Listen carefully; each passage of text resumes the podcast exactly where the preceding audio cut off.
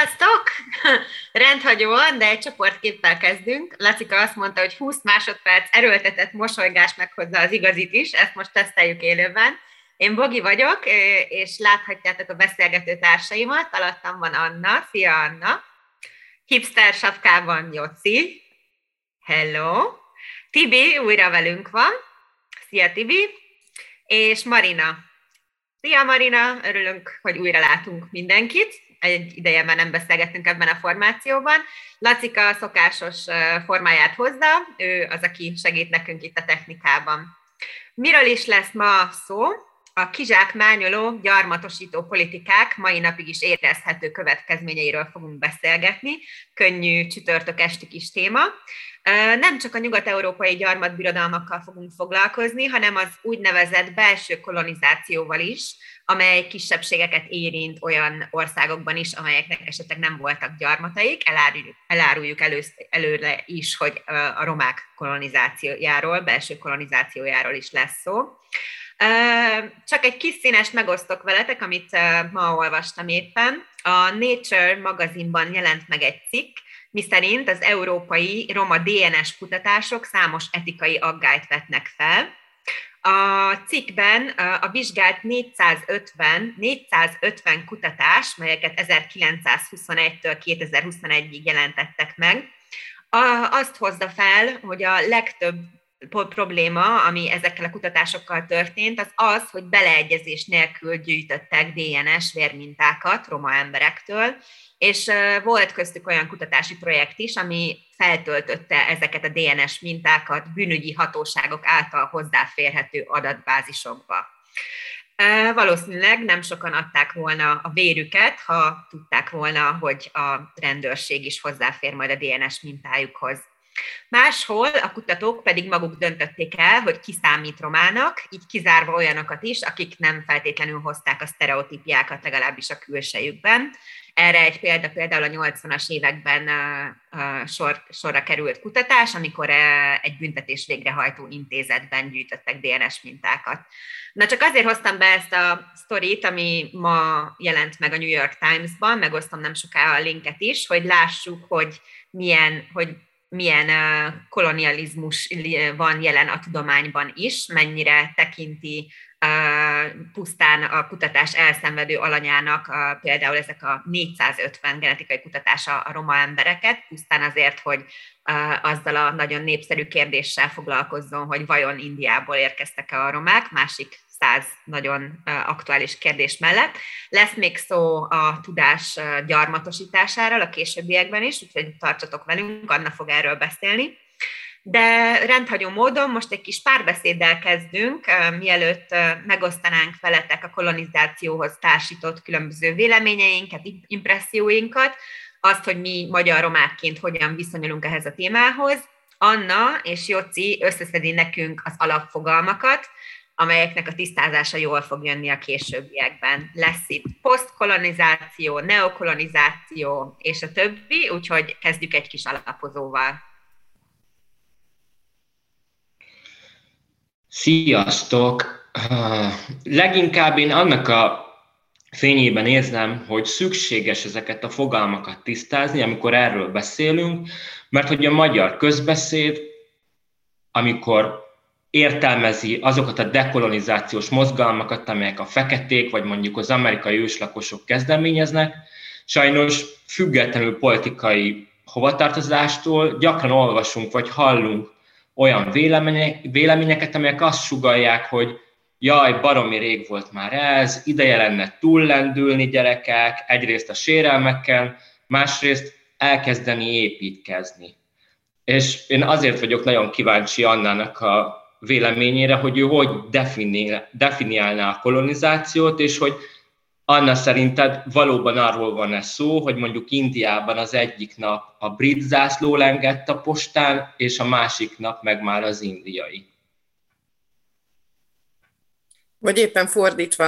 Uh, Vagy tulajdonképpen, tulajdonképpen így is, lehet, így is össze lehet foglalni, de én megpróbálom így félig laikusként egy kicsit árnyaltabban is, vagy hosszabban megfogalmazni, hogy én mit értek ez alatt, vagy mit értünk ez alatt. Amikor gyarmatosításra beszélünk, akkor gyarmatosításról beszélünk, akkor klasszikusan arra a folyamatra, a történelmi folyamatra vagy jelenségre gondolunk, amikor egy erősebb, gazdas, gazdagabb és magát felsőbbrendűnek tekintő hatalom, ország vagy birodalom felfedez, katonai erővel leigáz, megszáll egy területet, egy másik népet, azzal a célral, hogy kizsákmányolja a munkaerejét, a természeti kincseit, az erőforrásait. Gondoljunk itt mondjuk a rabszolgakereskedelemre, vagy akár a gyémántbányákra.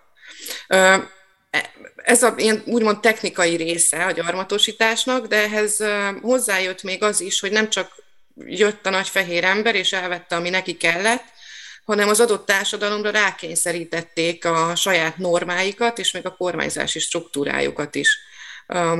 Ez persze többnyire a keresztényi jó szándék, és a fehér felsőbbrendűség kedvességével tették, tehát egy olyan ideológiát társítottak ehhez a gyarmatosítók, miszerint szerint ezeket a barbár, elmaradott népeket, ezzel ők civilizálják, tulajdonképpen megsegítik. Ebből is látszik, hogy a gyarmatosítás és a rasszizmus azok két egymással nagyon szorosan összefüggő és egymástól el nem választható jelenség, jelenségek. Tehát akit én gyarmatosítok, vagy mi gyarmatosítunk, az máshogy néz ki, alacsonyabb rendű, szinte már nem is ember, tehát természetes jogom van ahhoz, hogy igába hajtsam, mint az állatokat, elvegyem az erőforrásait, hiszen ő úgysem tudja, hogy hogy lehetne azokat hasznosítani. Illetve kötelességem arra is megtanítani, mint egy gyereket, hogy hogyan kell megfelelően viselkedni, mik a megfelelő a társadalmi normák. De, de volt már itt szó a dekolon, vagy említ, megemlítetett a dekolonizáció szó is, hadd mondjak erről is egy pár mondatot, mert hogy történelmileg követi ezt, amit az előbb leírtam.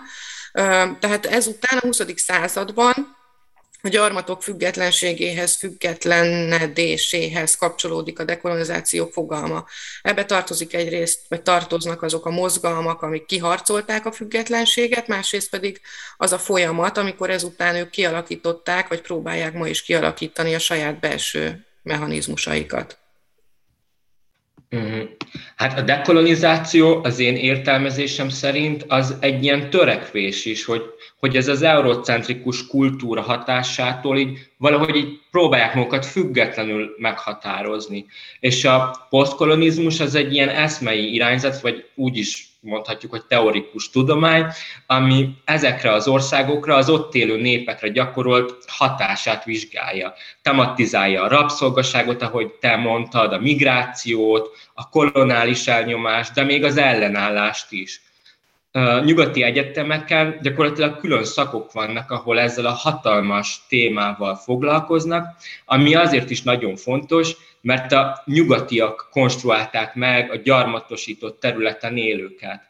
És a posztkolonizáció az interszexuális keretet is gyakorolja, és külön vizsgálja mondjuk a nőkre, az LMBTQ, LMBTQ közösségre gyakorolt hatását, és láttam a napokban egy egyetemi előadást, ami így a posztkolonizációról szól, és ott egy professzor egy ilyen nagyon érdekes párhuzamot hozott a feminizmussal. Ugye felhozta azt a példát, hogy a nőkről csak férfiak írtak, könyveket, és amiket meg lehetett találni a, a könyvtárakban, a, a közkönyvtárakban, és amiket nyilván férfiak által felépített narratívákat tartalmaztak ezek a könyvek. És hosszú és tudatos munkára van szükség ahhoz, hogy például ezeket a nők le, lebontsák. És úgy ugyanerre fut ki a posztkolonializmus, hogy, hogy valamilyen szinten lebontja azokat a azokat a felépített, mások által felépített narratívát, amit nem maguk az érintettek, akikről most ebben a példában szól a könyv. És hogy csak azért, mert így a gyarmatosítók fogták magukat és összepakoltak, az még nem azt jelenti, hogy a dolgok lényegében megváltoztak volna. Ráadásul nem csak arról van szó, hogy hogy, hogy, maguk, hogy magukra uh, hagyták ezeket, kisemmízve ezeket a, az embereket a, ezeket a megszállt területeken, hanem folytatódik más eszközökkel és más jelszavak alatt valami nagyon-nagyon hasonló. Ha, nagyon, nagyon fontos, amit mondasz, mert ezt nevezzük egyébként neokolonizációnak is, amikor, amikor már nem katonai erővel, hanem gazdaságilag és kulturálisan tartják függésben az egyes ilyen volt gyarmati területeket a, ezek, a, ezek az államok. Ilyen volt egyébként például a Szovjetunió és a szatellit államainak is a kapcsolata. Hmm. Illetve ezek a gyarmatbirodalmi struktúrák, lehet, hogy már nem országok függősége szintjén, de ezek a mai nap is gazdaságilag, társadalmilag ott vannak.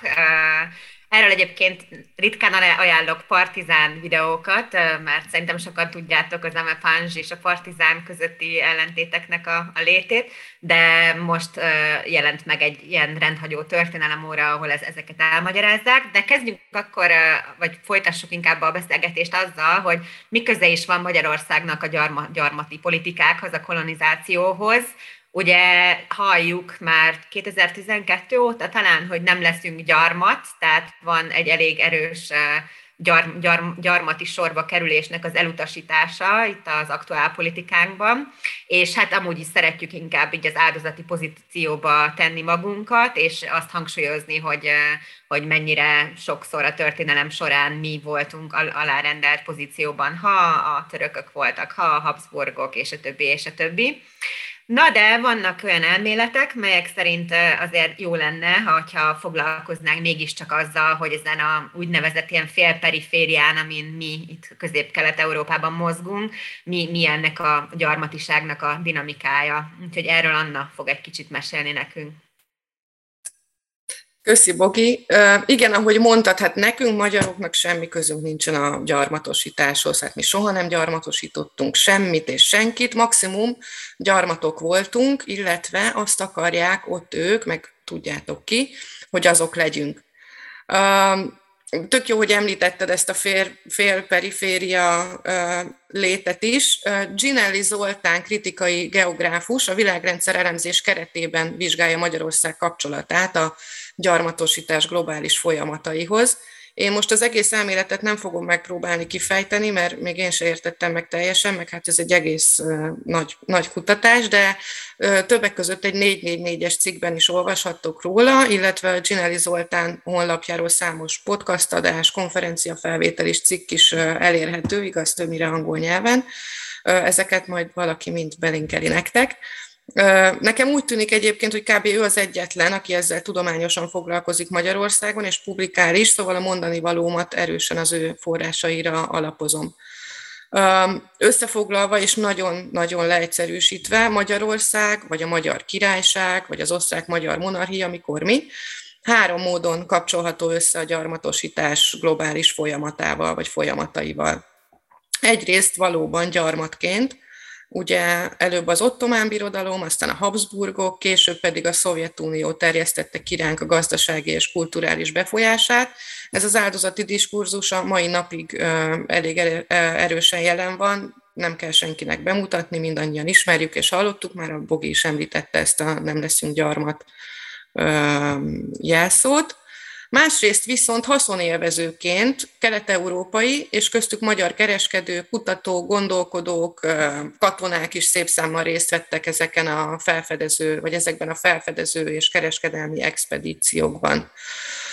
Gyarmatokról elrabolt műtárgyakkal a magyarországi múzeumok is tele vannak, vagy itt vannak például a magyar felfedezők, gyűjtők, mint a híres Kittenberger Kálmán, vagy a 19. századi Magyar László, aki felfedezte az angolai busmanokat, vagy a fővárosi állátkertben kiállított afrikai törzs, de például a textilgyáraink is, a híres textilgyáraink is gyarmati alapanyagokkal dolgoztak annak idején.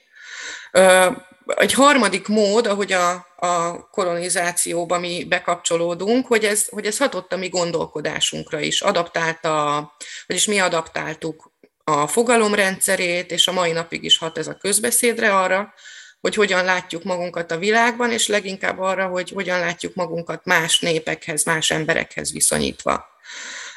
Ahogy azt mondtam korábban is, a rasszizmus, a rasszizálás nagyon szorosan kapcsolódik a gyarmatosításhoz, mint egy igazoló ideológiai keretként. Aki nem fehér, az nem európai, kevesebb az embernél, tehát jogunk van kizsákmányolni, illetve az élem másik oldalán baráti kötelességünk civilizálni, megtanítani a számára, hogy hogyan kell ezt meg azt csinálni, hogyan kell államot igazgatni, gyógyítani, vagy evőeszközzel lenni akár. Meglepő lehet, de egyébként mi magyarok sokáig nem számítottunk fehérnek, a nagy 19.-20. századi kivándorlások idején, és az előtt sem. Az Európához, a nyugathoz való tartozásnak a vágya, az tulajdonképpen mindig a fehérri válásnak a vágya volt, amit talán a rendszerváltás hozott el.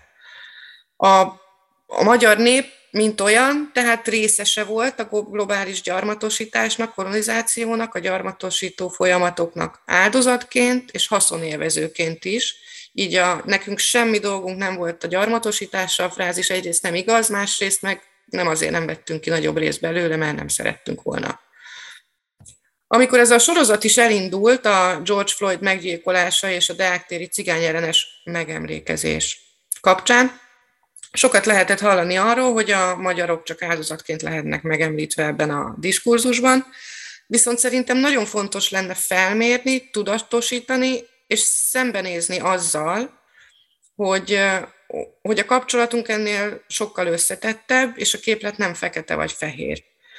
Egy ország vagy nép egyszerre lehet áldozata és nyertese is a globális folyamatoknak, és ez a szélsőséges látásmód megfosz minket attól, hogy egyrészt egy egészséges emlékezetpolitikát, emlékezeti kultúrát alakítsunk ki, és szembenézzünk a pontos szerepünkkel, Másrészt pedig azért is lenne fontos reflektálni ezekre a szerepekre, mert ahogy azt korábban is említettem, az, hogy hogyan gondolkodunk magunkról, hogy hol helyezzük, meg, hol helyezzük el magunkat az emberiségnek ebben a illuzórikus hierarchiájában, az, az aktuál politikai következményekkel is bír. Köszi, Anna. És akkor menjünk tovább, vagy kicsit térjünk vissza egy a globálisabb összefüggésekre, egy pillanat erejéig, vagyis legalább öt perc erejéig, Joci által. Sok irodalma van, nagy irodalma van annak, hogy a gyarmati rendszerek milyen jogi struktúrákat, törvényhozási struktúrákat hagytak a, a világban, és ennek egy specifikus területe az, hogy milyen LMBTQ ellenes törvények maradtak meg a gyarmatbirodalmak felbomlása után is, bizonyos területeken. Ha jól tudom, de majd Jóci pontosít, több mint 30 ország kriminalizálja az LMBTQ embereket a mai, napig is, és minden évben hallunk még jobb, még több kriminalizációt követelő törvény, törvényekről, vagy megmozdulásokról. Úgyhogy ennek fog most egy kicsit a, a mélyére nézni Jóci. Na, sziasztok újra, hogyha nem is a mélyére, mert azért olyan sok időm nincs, mert hogy tényleg annyira, annyira széles és tág ez a téma, hogy, hogy tényleg csak egy kivonatot tudtam nektek hozni. Szóval, hogy a nyugati világban szeretünk magunkra úgy gondolni, mint akik viszik a toleranciát, mint az igét a fejletlen országok népeihez, ami egyébként nem egy hatalmas hazugság, mert tényleg van erre példa, hogy nyugati LMBTQ aktivisták és azok szövetségesei egyrészt támogatják az ott élő érintetteket, másrészt próbálják érzékenyíteni a társadalmat, annyira és azokkal az eszközökkel nyilván, amire ott a helyszínen lehetőségük van. Az viszont sokkal kevésbé van tematizálva, hogy magát a homofóbiát és a transzfóbiát az európai emberek vitték a gyarmatokra, és gyakorlatilag ezt már szó szerint, mint az igét, az egyházzal karoltva. És ebben szerepet játszott nyilván az is, hogy bárhová tették a lábukat, a saját társadalmaik mintájára szerették volna alakítani ezeket a területeket, és mivel itt Európában nálunk akkor nagyon nagy divatja volt a melegek bebörtönzésének, kasztrálásának, vagy nem ritkán kivégzésének, ezért a kolóniákra is bevezették ezeket. A brit büntető törvénykönyv 30, 377-es szekciója az oka annak, hogy melegnek lenni a mai napig illegális legalább 30 olyan országban, amelyek korábban a brit gyarmatbirodalom fennhatósága alatt álltak. Az 1533-ban 8. Henry uralkodása alatt elfogadott szodomita törvény megtiltotta a férfiak közötti homoszexualitást, és halállal büntette azt. Angliában és Walesben a homoszexualitás 67-ben még 67-ben, még a teljes angol királyságban 82-ben került dekriminalizálásra, de Barbadosban, Pakisztánban, Guyanában, Kenyában, Gánában, vagy éppen Szingapurban a mai napig érvényben van. A gyarmatosított területek jó részén a kutatók sem semmi jelét nem találtak annak, hogy a telepesek megérkezése előtt a melegek vagy a transzneműek irányában gyűlöletet tanúsítottak volna. Valószínű, hogy Uganda leginkább nemzetközileg is felkapott története, az a második Mwanga, aki az akkor még a, a Bugandának nevezett királyságnak az uralkodója volt, aki a történészek állítása szerint is biszexuális volt. És nem volt ez egy ilyen kirívó eset, mint amilyen én ilyen hangsúlyjal mondtam. Szóval, hogy egészen addig, amíg a misszionárusok meg nem jelentek, és meg nem tanították az ott élőknek, hogy hogy kell, de leginkább azt, hogy hogy nem szabad szexelni, Nyilván megbánta ez a Muanga király, hogy beengedte a misszionárusokat az országba, de nem sejtette, hogy viszonylag rövid idő alatt sok emberből tudnak hirtelen keresztényt faragni, de akkor már később bánat volt, és meggyengült a hatalma. Én nem vagyok abban biztos, és nem kapkodnám el, hogy ezt a ezt a manga királyt LMBTQ ikonná avassam, mert a történészek arról is meg vannak győződve, hogy azokat a misszionárusokat, akik nem voltak hajlandóak vele lefeküdni, azokat kivégeztette, és ugye ez sem túl szép dolog. A, én úgy tudom, hogy a 70-es években a pápa még meg is látogatta azt a temetőt, vagy azt, a, azt az emlékhelyet, ahol ezek a misszionárisok nyugszanak. De ami miatt mégis fontosnak tartottam ezt a történetet, hogy az ő személyén keresztül mutassak egy konkrét példát arra, hogy a gyarmatosítási előtti Afrikában ö, létezett homofóbia és bifóbia mentes övezet. És én azt gondolom, hogy hasonló helyzet a többségi társadalom és a roma közösség homofóbia relevanciájában itthon, Nekem, mint roma LMBTQ aktivistának gyakran teszik fel a kérdést, ami egyben egy ilyen állásfoglalás is, ami általában úgy hangzik, hogy hát a roma közösségekben erős a homofóbia, miben nyilvánul ez meg, mesélnél egy kicsit arról, hogy élted ezt meg, és akkor van, aki még azt is hozzáteszi sóhajtva, hogy el sem tudom képzelni, hogy milyen nehéz lehetett ez neked. Na, itt fontosnak tartom megjegyezni, hogy a romák rasszizálásának ebben nagyon nagy szerepe van. Mert a romák vélt vagy valós, és egyébként nagyon sokszor vélt, és nagyon sokszor valós homofóbiájának az okát egy másik földrészről hozott, és évszázadokig féltve őrzött kultúrában keresik. A nyugati liberalizmus szele úgymond nem érintett meg bennünket annyira, mint fehér társainkat. Én nem látom, hogy a homofóbia etnikai alapon ilyen élesen, mint egy ilyen határvonal elkülönülne, teljesen más faktorok játszanak szerepet abban, hogy ki mennyire toleráns vagy sem.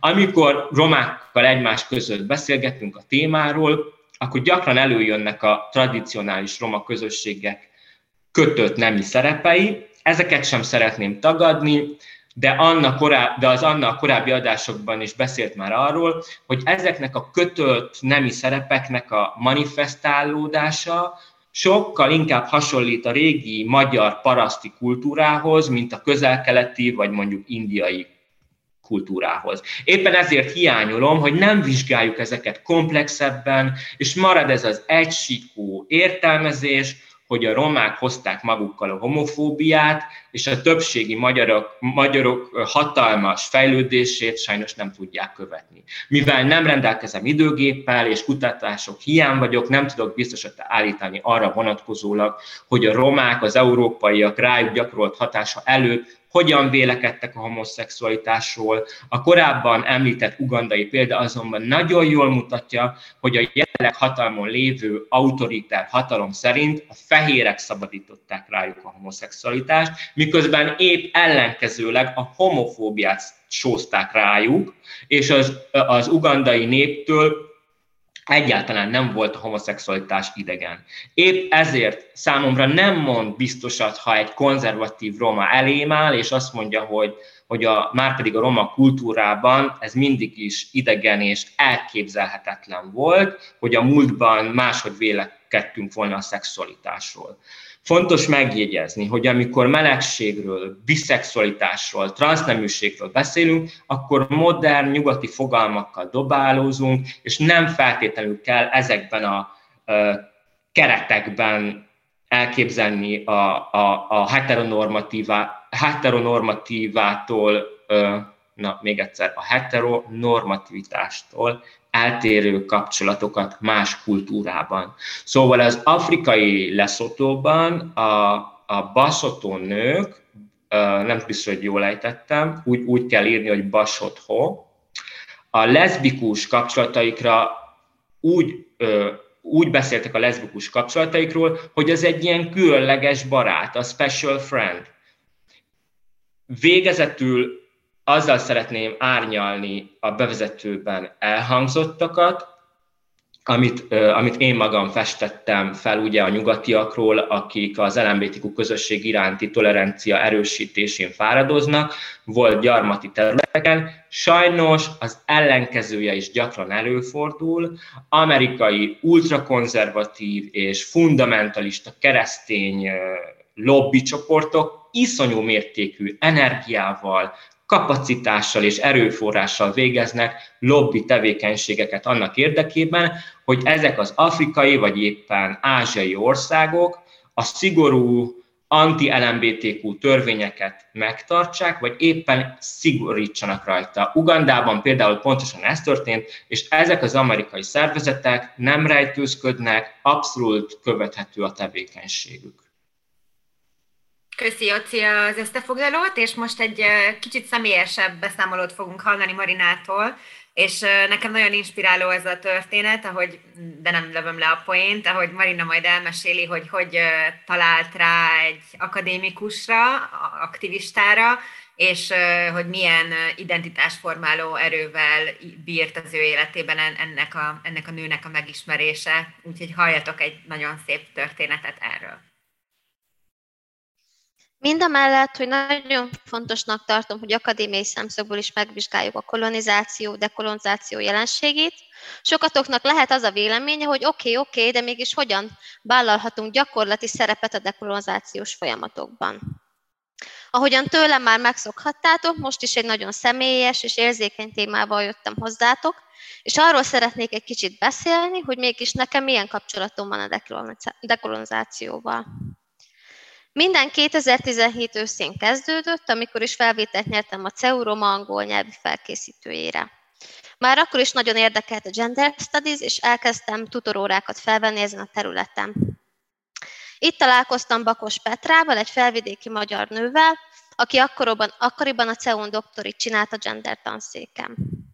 Egyik órán azt mondta nekünk, hogy szeretne velünk az interszekcionalitásról beszélni, és feladott pár fejezetet abból a könyvből, ami alapjában véve, alapjában véve változtatta meg a gondolkodásomat az identitásomról, és azt, ahogyan a világot látom. A Borderlands című könyv szerzője Gloria Anzaldua volt, aki egyszerre vált a mentoromá, barátomá és példaképemmé is, ami, ami egyébként azért nagyon érdekes, mert még soha nem találkoztunk, és valószínűleg még már nem is fogunk, mert sajnos már meghalt. Gloria Anzaldua 1942. szeptember 26-án született Rio Grande Valley-ben, ami egyébként Texashoz nem messze helyezkedik el. Mindannyian tudjuk, hogy az USA-Mexikó határon nem éppen diszkriminációmentes életet tapasztal egy színesbőrű ember, főleg a mexikóiak. Gloria saját magát egyébként csikána, tehána, leszbikus, dájk, feministának, írónak, költőnek és kulturális teoristának vallotta magát. Ezek az identitások segítették Glóriát ahhoz, hogy olyan komplex módon beszéljen és írjon az identitásról, ami a mai globális embert nagyon is érinti. Nagyon fontos megemlíteni, hogy Glória egy agrikulturális munkákat végző családban nőtt fel, és három hónapos kora óta menstruált egy betegség miatt. Ezt egyébként azért fontos megemlíteni, mert ezek is nagyban járultak hozzá ahhoz, hogy kifejezett érzékenységgel írt a sebezhetőségről, az elnyomásról és a, és a diszkriminációról. Gloria egyébként a Texasi Egyetemen szerzett oktatás és irodalom diplomát, a dekolonializmus egyik nagyon fontos teoristája volt, és egész élete során felszólalt a homofóbia, a rasszizmus és mindenfajta elnyomás ellen. Munkássága gyönyörű írásai rengeteg embert ösztönzött, többek között engem is. Gloria Anzaltó a 2014. május 14-én halt meg, és egy olyan örökséget hagyott hátra, ami alapjaiban változtatta meg, hogy hogyan is gondolkodunk az identitásokról. A továbbiakban két olyan fontos dologról szeretnék beszélni, amit Gloria tanított nekem a könyvéből, és ami az én saját dekolonizációs projektem része lett.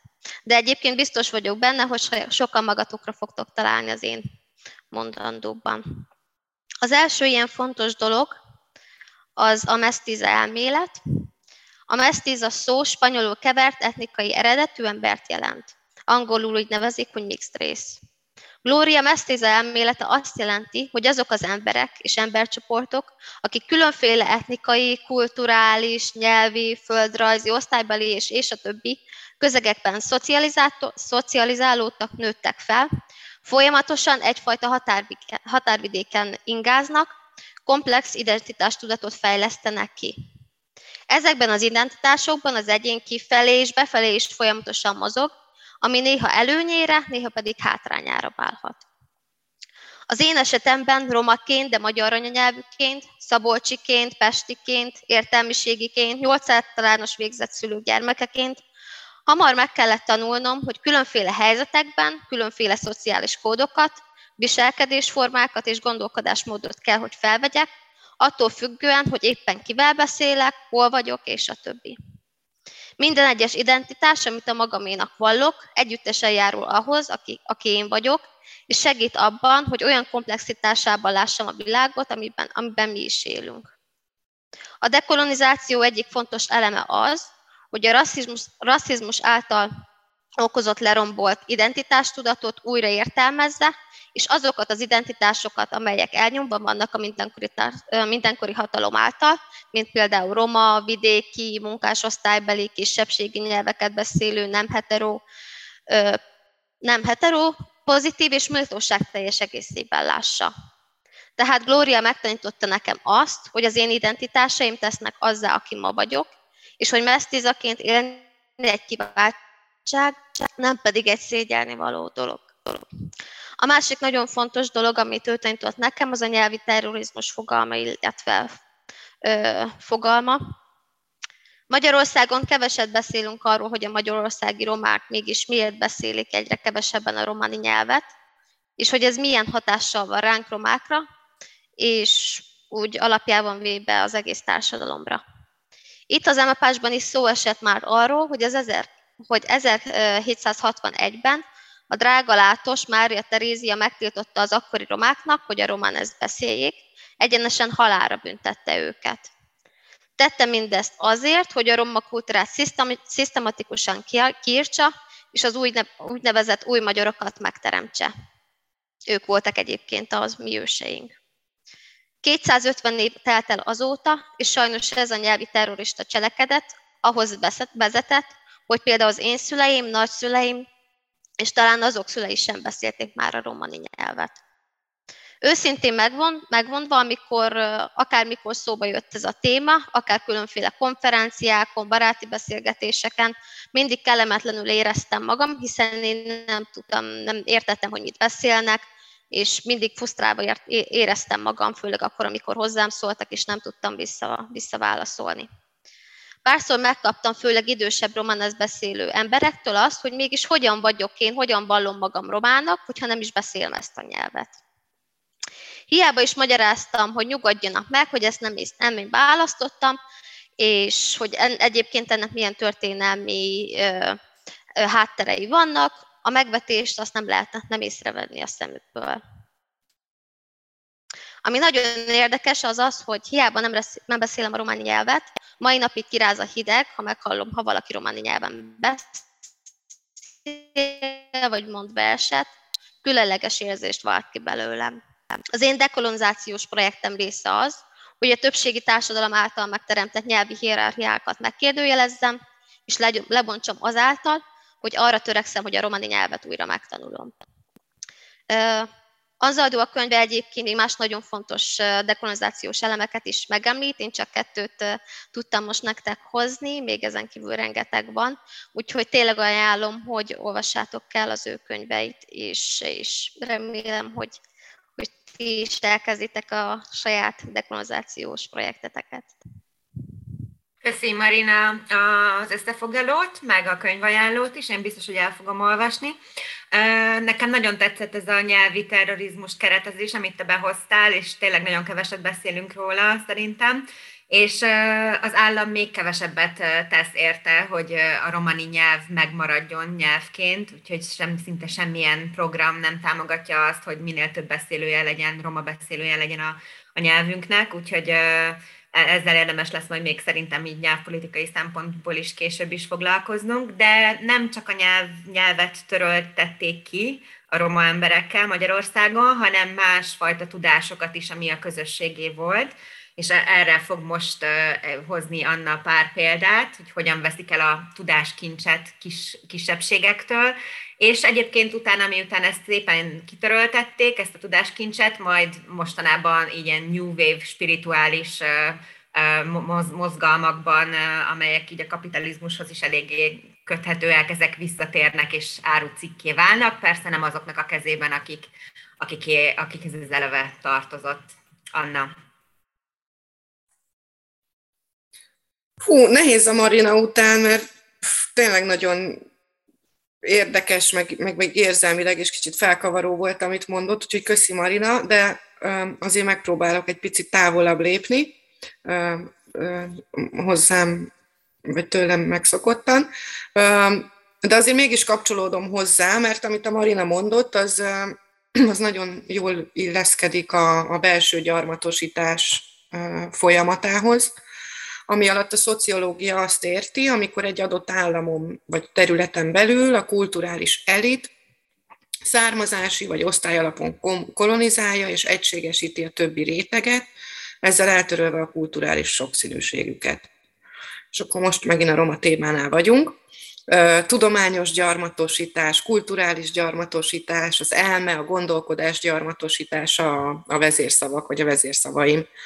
Um, ahogy azt a gyarmatosító hatalmak tudósai is tették ezeken az elfoglalt, leigázott területeken, és egyébként teszik a mai napig is, a nem roma tudósok, antropológusok, szociológusok is előszeretettel látogatnak el roma közösségekbe, és írják le, elemzik kutatásaik alanyait a saját elméleti keretrendszerükben, a saját szerintük objektív kérdéseiket feltéve, amely kérdéseket egyébként szintén a nem romák és nem kisebbségiek által létrehozott tudományos szakirodalomra alapozzák.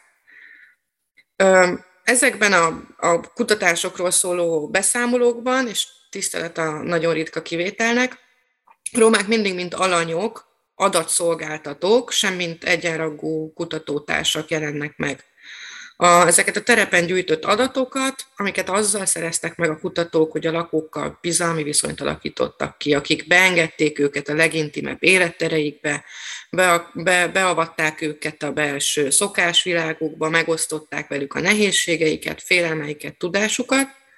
Na ezeket az adatokat a kutatók tudományos lapokban publikálják, karriert építenek rájuk, akadémiai posztokat foglalnak el, miközben a terepen nem történik semmi, a közösségek épp olyan kiszolgáltatottak maradnak, mint annak előtte voltak.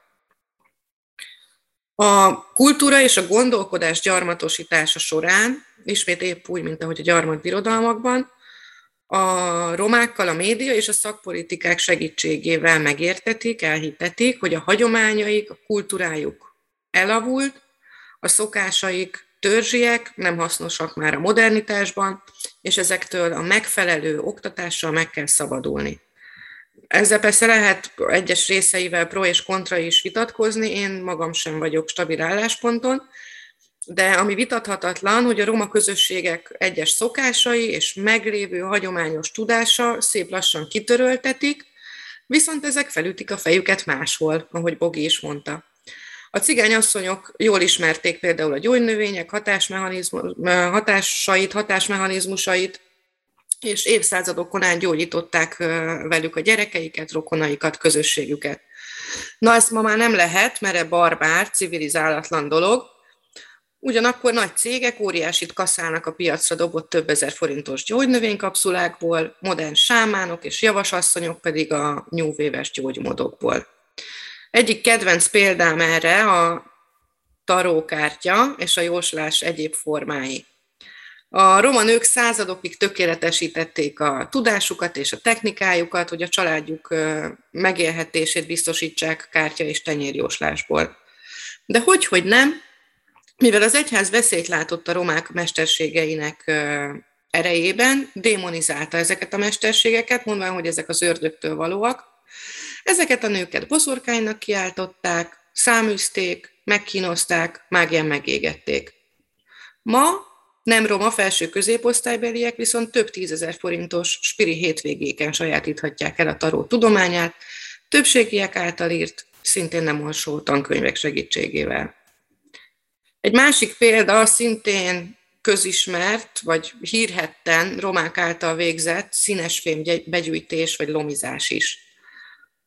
Ezek a tevékenységek is ugye az illegalitásba száműzettettek, miközben pedig tombol a, a zero waste kultúra az elit körében. Na de mit tehetünk ezek ellen? Hogyan ne legyünk leigázó, kizsákmányoló gyarmatosítók? Három tippen van különböző közönségek számára. Egyrészt kutatóként a szerzők között említsük meg, és lehetőleg az elsők között azokat, akiktől a tudásunkat megszereztük, és ha akadémiai pozíciót nem is, de láthatóságot, lehetőséget, hogy beszéljenek az élményeikről, tapasztalataikról, biztosíthatunk nekik, és esetleg a kutatási grentjeinkből még fizethetünk is a segítségükért. Kettes tipp, Mielőtt belekezdünk egy új spiritan folyamba, nézzünk utána, hogy annak a gyakorlása járt-e súlyos következményekkel a történelem során. Ha igen, mint például a cigánykártya, tarókártya, ne tanuljuk meg, és főleg ne nem cigányoktól. A tonfolyam árát inkább fordítsuk az adott csoport támogatására, esetleg egy cigány jósnő szolgáltatásaira, és válaszunk egy olyan módszert, amiért nem fizettek a bérükkel emberek. És a hármas számú tipp, vagy inkább ez egy példa a színes filmgyűjtéshez kapcsolódva. A Balkánon, ahogy sok más helyen is, a rendszerváltás óta nagyon sok roma család biztosította és biztosítja a mai napig is a mindennapi kenyerét a, a színes fémgyűjtésből. Ezt persze a kormányok hamar elkezdték tiltani, és a fekete gazdaságba száműzni. Ugyanakkor az újrahasznosítás egyre fontosabb szerephez jut a klímaváltozás elleni küzdelem során. A REDI, a Roma Vállalkozás Segítő Kezdeményezés, ez egy szervezet, egy civil szervezet, az ő projektjük a REDI Recycle, ami abban segít, hogy azok, akik évek óta ebből a gyűjtögetésből, színes fémgyűjtésből élnek, ezt legálisan vállalkozás formájában tehessék meg. Tehát a gyakorlatok, vagy hát a szokások, igen, ezeknek a, a szokásoknak a megszüntetése helyett ezeknek az értékeit, a pozitívumait emelik ki, és erre környezettudatos bizniszt építenek. Úgyhogy hajrá! Be is linkeltem ezt a legutóbbi példát, amit az Anna mondott.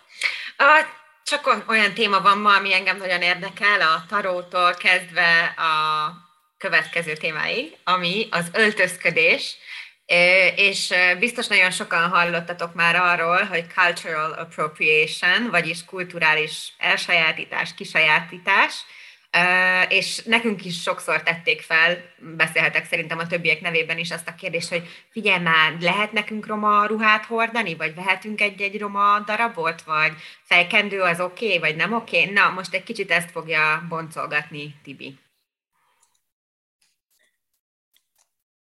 Sziasztok, a Cultural Appropriationről fogok beszélni. Szóval nagy viták övezik a Cultural Appropriation, vagy magyarul az eltulajdonítás kultúráját, mert hogy nehéz megmondani, hogy mi számít más kultúrákból való elemek, vagy elemeknek az etikátlan felhasználásának, és mi az, amit más kultúrák ünneplésének mondhatnánk. Gyakran futunk bele abba, hogy amikor egy művész kulturális eltulajdonítással vádolnak, azzal védekezik, hogy ő csak tiszteletét fejezte ki, és nagyon sokszor előfordul, hogy maguk az érintettek is eltérő módon reagálnak. A posztkolonizációs folyamatok nem csak a saját kultúra önálló felépítéséről szólnak, hanem ezeknek a népeknek a javaiknak a megőrzéséről is. Ebben az értelemben itt is erről van szó, hiszen ezek a kulturális elemek is javak, és érthető, hogy ezek a népek ragaszkodnak ahhoz, ami még megmarad belőle a számukra. Szeretnék mutatni nektek pár példát, ami segíthet ennek a bonyolult kérdéskörnek a megértésében. Szóval itt lesz egy kép, mégpedig Alice Secret, bocsánat, Victoria's Secret modellről, aki egy amerikai őslakos fejdíszt visel, ami ugye meglehetősen problémás. A képen egy olyan modellt látunk, aki aki ugye bemutatja a Victoria's Secret legújabb fehér nemű modelljét, és, és a jellegzetes őslakosok fejrészében, és igen, nem tudom, ti mit gondoltok róla, de nekem ez nem tetszik, mert a divatipar az egyik olyan terület, ahol nem kell hosszasan kutatni példákért, előszeretettel nyúlnak le a legnagyobb divattervezők is más kultúrák motivumait. De mitől lesz ez az eltulajdonítás etikátlan? Szóval ebben az esetben elég egyértelmű, hogy egy világmárka egy fehér modell fejére helyezett egy, dold, egy toldízt, és ebből gazdag fehér emberek profitálnak, és, és ez itt a problémás. Mert hogy az alapkitétel ezzel meg is valósult, tehát egy domináns kultúra tulajdonította el egy kisebbségi kultúra elemeit, amiről ugye a többiek is beszéltek korábban, csak ez ugye az öltözködés kapcsán. Arról nem is beszélve, hogy az őslakosoknak ezek a jelképek sokkal, többet, sokkal több jelentéssel bírnak. Itt azonban szerepül, egy esztétikus kiegészítőre redukálódik mindaz a jelentés, amit az őslakosoknak, amivel, tehát mindaz a jelentés, amivel ez bír az őslakosok számára. Az Egyesült Államokban Halloween idején minden évben elő kell venni a témát azok kedvéért, akik nem hajlandóak tudomásul venni, hogy az őslakosok számukra szent jelképei, az nem lehet az ő szórakozásuknak az eszköze is. Ez hihetetlenül megalázó, hiszen mások bújtőznek az ő identitásukból. A következő képen Kim Kardashian van afrofonatokban, és igen, tehát Kim Kardashian amerikai valóságsú sztár látható itt, aki folyamatosan másolja a fekete nőket, és a feketék kultúráját szépen, szépen meglop, meglopták a nem feketék, az afrofonatok csak a hab a tortán, ugye, mint ahogy a képen is látjátok, a, mind az öltözködést, a hanglejtést, kifejezéseket, a zenét, a mozdulatokat, a táncot, ugye újabban már a tvörkölést is, de még a fekete és a latina nők alakját is, akár műtéti beavatkozás árán is másolják. Um, ami az egyik leglényegesebb eleme a kulturális elsajátításnak, hogy egy domináns kultúra viszi sikerre azt, ami nekik nem csak, hogy nem sikerült, de azért korábban még lenézést vagy megvetést is kaptak. Jó példa erre a szabadon hagyott afrohaj, hogy mind fekete férfiak és nők esetében megvetett volt, azt gondozatlannak és ápoltnak tulajdonították, ma viszont fehérek is előszeretettel parádéznak ezekben. A romákra szeretnék mindenképpen kitérni. Szóval a romák esetében is vannak hasonló eltulajdonítások. A Romani Design egy magyar roma divatmárka, amit Varga Erika romanő álmodott meg. Motivumaikat már több ízben másolták óriás fast fashion márkák is. Um, és akkor nézzük, hogy mi számít ünneplésnek, tehát hogy lehetne ezt ünneplésnek nevezni, vagy uh, tiszteletet kimutatni vele. Um, hát ez egy elég nehezen megfogható kérdés, azonban itt is vannak kapaszkodók, amik segíthetnek ennek a megértésében. Az egyik legfontosabb, hogy a kultúra ugye nincs ellopva, tehát a kulturális jelkép nincs beágyazódva másba, hanem az adott kultúra jelképeként van prezentálva.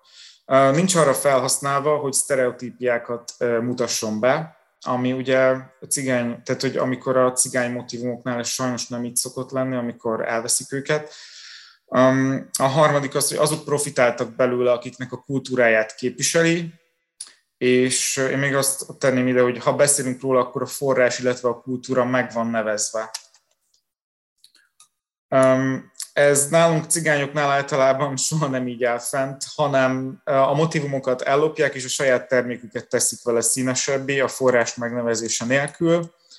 Ha megnevezik, hogy a cigány kultúrából származik a motivum, akkor azt a sztereotípiák bemutatására használják fel csak, és a cigányok nem profitálnak belőle. Tehát, hogy ez, ez, ez, a, ez a fő probléma itt, ez az egész. Um, én nagyon szeretek utazni, és utazásaim során a közel-keleten és Afrikában én magam is vásároltam a helyiek által árusított népviseletet saját részemre, és azt, azt persze nehéz, tehát, hogy azt nehéz bizonyítani, hogy ezeknek a viselője vajon mekkora tisztelettel viseltetik az adott népviselet kultúrája iránt, de ha azoktól az érintettektől vásároljuk ezeket, akik, akik a jogos tulajdonosai ezeknek a kulturális javaknak, már már ki is védtük ezt a lopást. És azzal, hogy ezeket a ruhadarabokat viselem, nem teszek szert profitra, nem történik meg kizsákmányolás. Ha bármikor beszélek róla, megnevezem, hogy például Ruandából van, elmondom, hogy hol vettem, és nem a sztereotípiák bemutatására használom.